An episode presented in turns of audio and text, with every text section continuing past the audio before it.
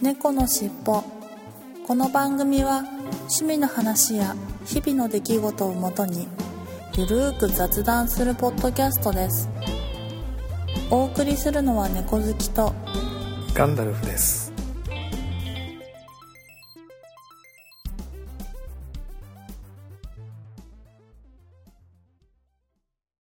猫のしっぽ。猫のしっぽポッドキャスト第ごひゃくよんじゅうよんかい始まります。今週はちょっと猫好きさんとスケジュール合わなかったので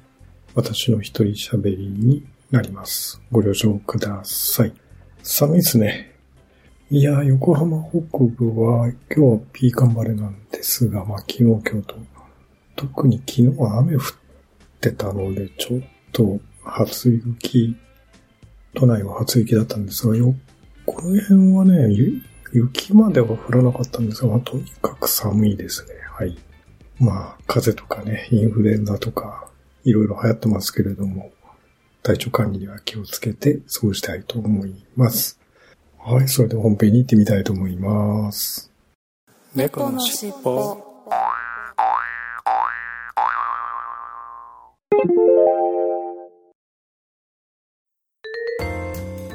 北九州在住の私大場がひっそりこっそり配信していますポッドキャスト北九州の片隅。オタク成分多めのトークですが短いのでサクッとお聞きいただけます。ただいま絶賛不定期配信中です。よろしくお願いいたします。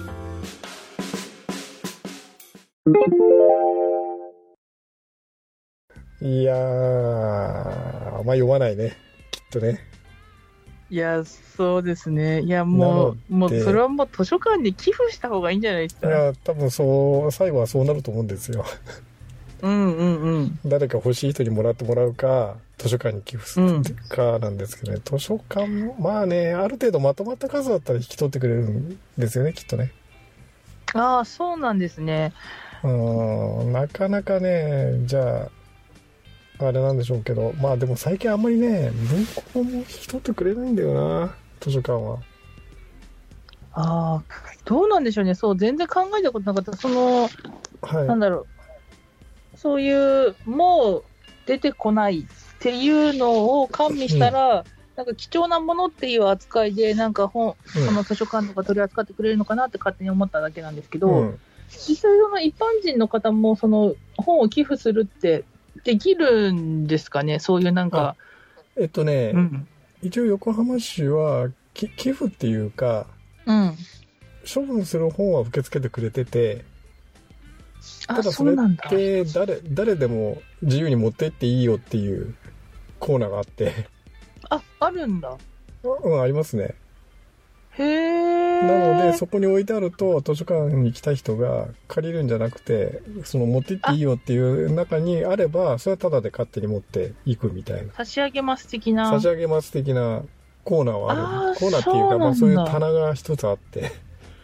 へーあ知らなかった、はい、そういうこともやってるんだ。そういうのはやってくれてますね。なのでまあ単純に処分したいっていう時だったらそういう風にこれ、えー、っと処分してもらう棚に置いといてくださいっていうと受付とはくれるんですね。うーん。だからなかなか図書館で再利用っていうのはハードル高くて、なんかよっぽどのそういうよっぽどのまあ絶版本って言ったって結局文庫本じゃないですか。うんうんうんうん。で図書館自体も実はその早川の文庫本なんかいっぱい買ってて。あーそっか、うん、まあだからそういうのに補充してくれるものも中にはあるかもしれないですけど半分以上は多分処分されるんでしょうねみたいな感じですよね。うーんまあだったらやっぱりメルカリかうんいや多分ねメルカリが一番可能性が高いんですよね絶版本だと。まあそこそこ、うんうんうん、定価以上の定価で買った時以上の値段はつくんだと絶版本なのでうんうんうんただ出品する手間があるじゃないですか。確かにまあでもなんか私はそっち側の手の人だから言うわけじゃないですけど、はい、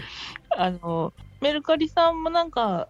パーセンテージいくらか持ってかれるけど、はい、全部預けて全部勝手に写真とか撮ってもらって売ってもらうっていうシステムを利用するっていう手もあるから。ああ、なるほど、まあ、そういう代行サービスみたいなのもやってるんだ、はい、あ、はい、で別途でやってるのもあるしメルカリさんの中でやってるのもあります、はい、はいはいはいはいはい、うん、なのでもう本当に面倒くさくてでもちゃんとそういう読む人にもらってほしいなって、うん、あの 譲り受け、譲りたいなって思ってる方には、はい、そういうのを利用するっていうのもいいと思いますよ。なるほどね、うん、結局お金になって戻ってきますからね、はい、まあまあそうですよね、うん、思い出と引き換えですね。本当にあの処分したいときには猫好きさんにお願いします手数料取ってもらって少しメルカリオーソリティの猫好きさんにあの段ボールで送りつけるんであとは山あの売り上げのを山分けしましょうぐらいな感じそうですね、そうなったら私も頑張ります。文章を考えて、えー、ね、写真とかちょっと撮ってもらって、写真撮って、いやもうねちょっとね ま, まだ今働いてるんで、うん、いいんですけど、うん、まあ本当に年金生活完全年金生活になると多分ストレージなんか維持できないよねとかって、ね、思っててなってきますね、うん、そうですね、少しでも節約しないといけないので、うん、いやそうするとねもう そ, それまでにちょっと処分を考えなきゃいけないのでマジでちょっと猫好きさんに委託するかもしれないです出品をまあ、絶版本なんでねじゅうえんにじゅうえんってことは多分ないので、うん、ね、最低でもいっさつ、ね、ごひゃくえんとかせんえん値がつけば、うん、ね, ねなるかな。じゅっさつでじゅっさつでいちまんえんひゃくさつで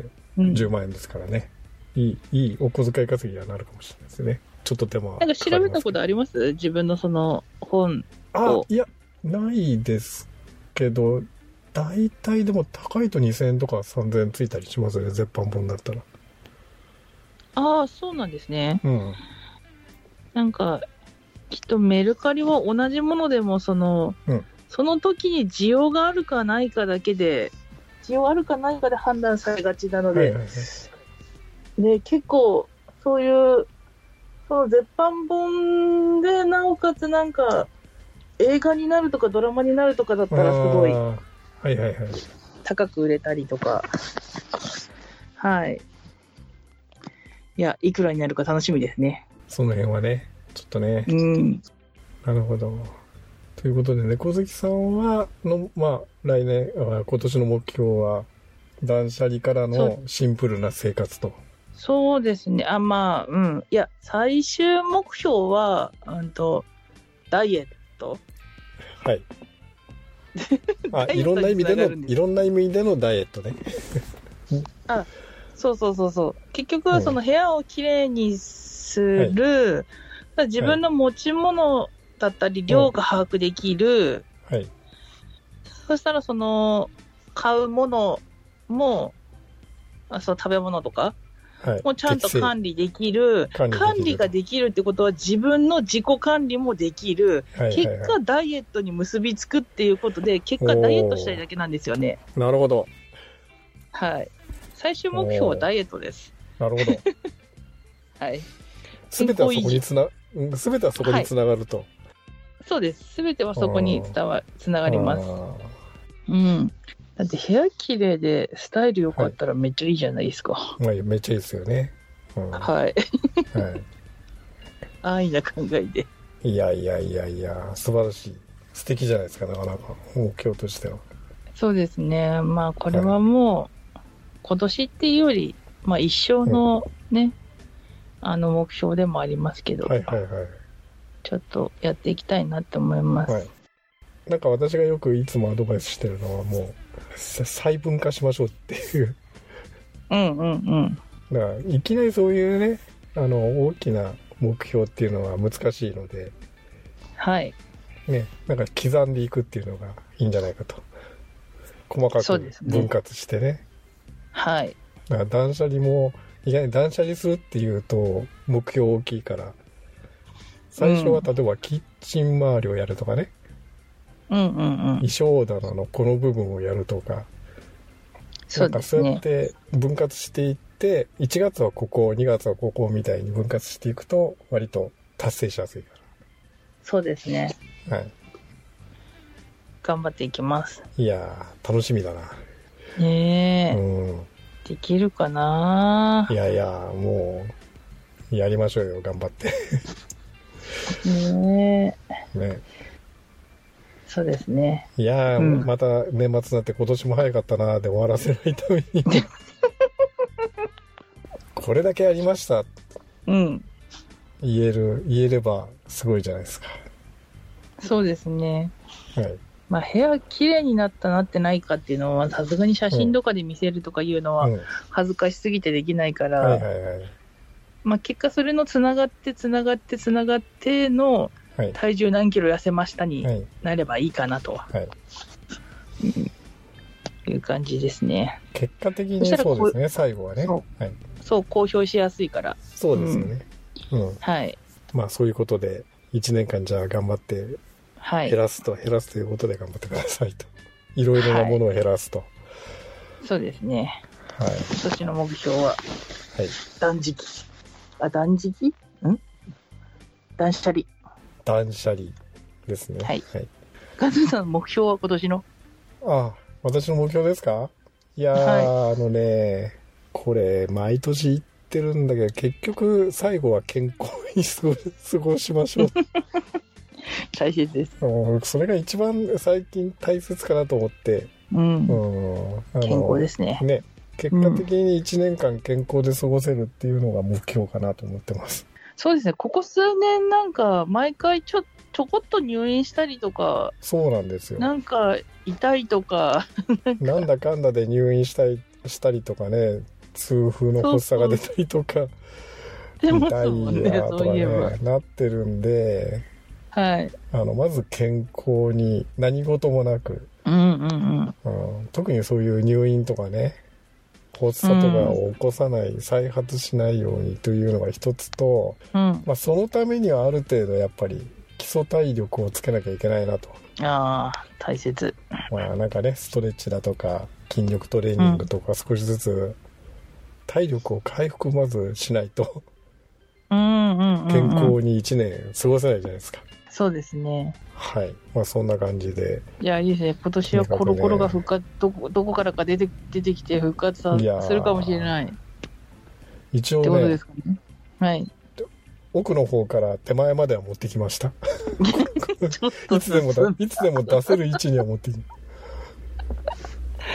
そうですね、まあ、でも一気にね、あのコロコロやると絶対に体をおかしくするから。そうなんです、だから、うんね、コロコロできるまで体力をまず回復するのが先決ですよね。うん、そうですね、まあ、コロコロやるにしてもキローラやるにしてもあれですよね、いきなりあのハードなやり方じゃなくて、うんうんうん、例えば四つん這いで膝をついた状態でやるとか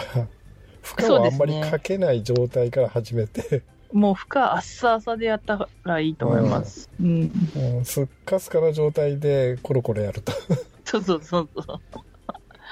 もうむしろこれやってる意味あるぐらいの負荷でいいと思います。ぐらいのとこから始めるということですね。そうそうそうそう、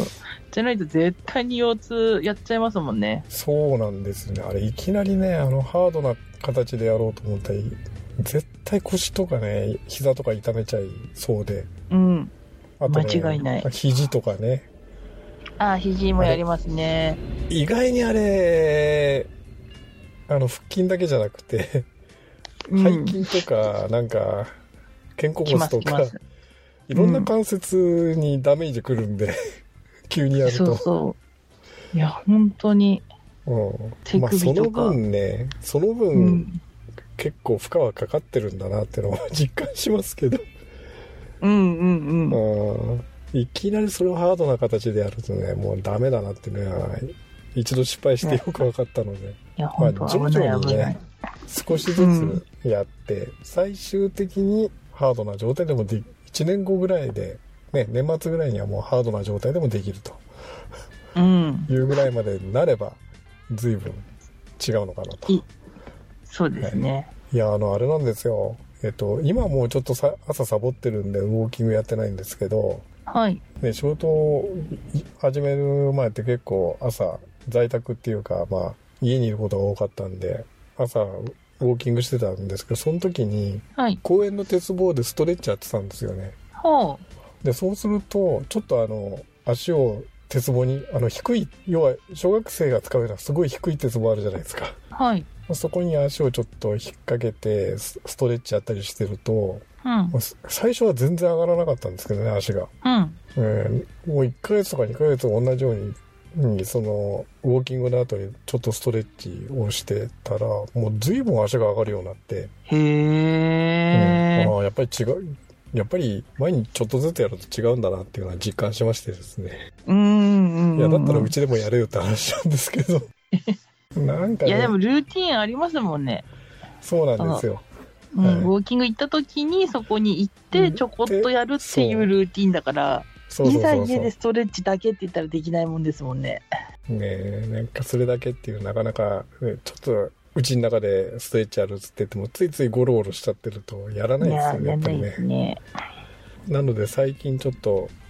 起きて布団畳む前に、うん、布団の上でおちょっとストレッチをし始めたんですけど、ね、おー、偉い。ちょっとだけですけどね。うーん、いや、いいですね。まあ、まあ、そういうのの積み重ねで少しずつ体質改善じゃないですけど、うん、ね、えー、体をちょっと鍛えていこうかなと、うんうん、で結果的にけんあの猫好きさんじゃないですけど、結果的に健康にいちねん過ごすと。はい、まあ結果じゃあ一緒ってことですよね。っていう感じで今年はやっています、うんうん、まあまあ結果はね、まあ、あの私もダイエットするって結果、ね、健康のためにダイエットするってことですから。そうですよね。そうそう、はい、結果ふたりとも健康になる、まあ、ふたりとも健康になると、うん、体になると、はい、はい、ということで今週の本編はにせんにじゅうよねんのやりたいことの話でした。はい、ありがとうございました。はい、ありがとうございました。猫のしっぽ。いっぱいコーナーです。まずはいちがつようか、私ですね。今週のいっぱい、エビスオランジュということで、お歳暮でいただいため珍しいエビスことで、ツイッター改め X の方に写真をアップしていますが、これお歳暮でとある方からいただいたんですけれども、エビスのオランジュというオレンジピールを使った珍しいエビスですね。はい。あの、割とちょっと濃いめの、いわゆるクラフトビール系というかですね。まあ、そんな感じで。あ、いつものエビスとは全く違う感じでしたが、まあ、美味しかったですね。はい。まあ、ぜひ見つけた方は飲んでみてください。そして、いちがつじゅういちにち、ケンチさんから、ごひゃくよんじゅうさんかい拝聴。お正月は日本酒いっしょう瓶をやめてよんごうびんでスタート。お餅はみっかかんでろっ個と少なくしたのですが、てんてんてん、さてどうなるでしょうという。はい、ありがとうございます。お、よんごうびんでスタート。うーん。あの、私最近あれですね。えっと、いっしょうびんもらってたのはよんごうびんに移し替えて、ちびちび飲んでますね。はい、まあでもこれはね、はい、減らすに越したことはないのでいい、いいんじゃないかなと思います。お餅はみっかかんでろっ個、いちにちに個のペースですね。はい、私よりちょっと少なかったんで、まあでもケンチさん切り餅ですよね。きっとね、かこ餅というか切り餅ですよね。えー、だとしたら大体私と同じぐらいの量だったのかな。少なめで、はい。いいんじゃないでしょうか。はい、ということで今週のいっぱいコーナーでした。ありがとうございました。猫のしっぽ。ここで曲を聴いていただきたいと思います。いつものよりローテーションでジャスミンさんの曲を紹介してみたいと思います。何度かかけていますが The Moon Above Is Shining Tonight をお聴きください。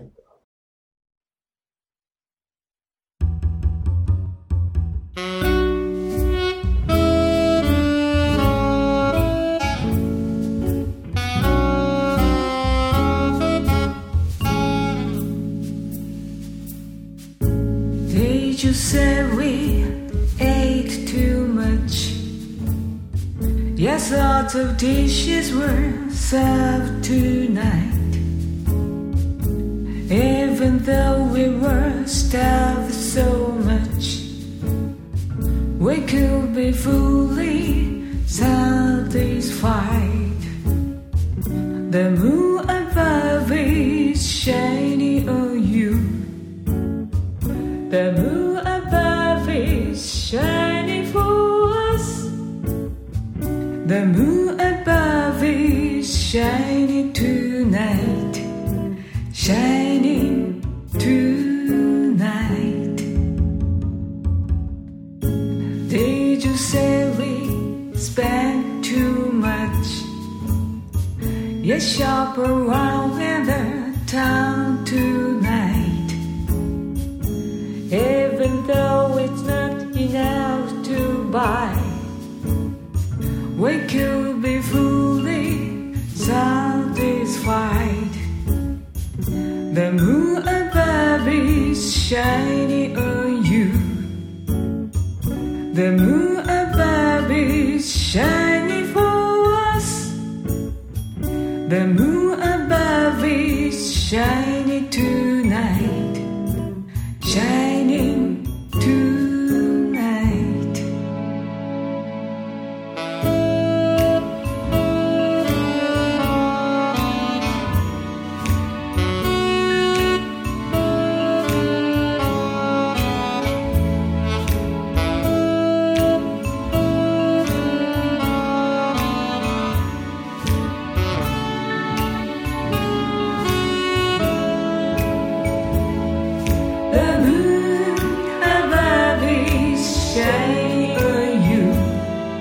The moon above is shining for us. The moon above is shining tonight. Shining tonight. Did you say we tried too much?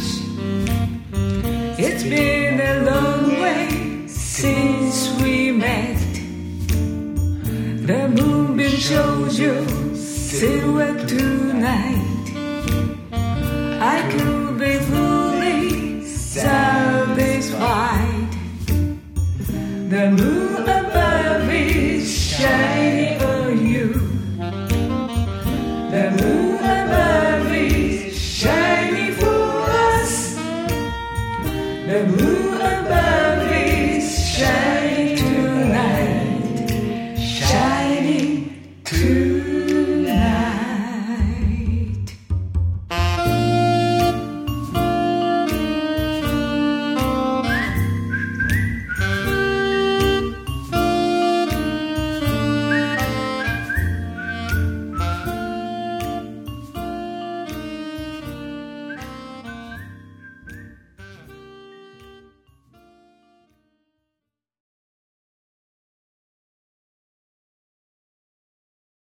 お聴きいただきましたのは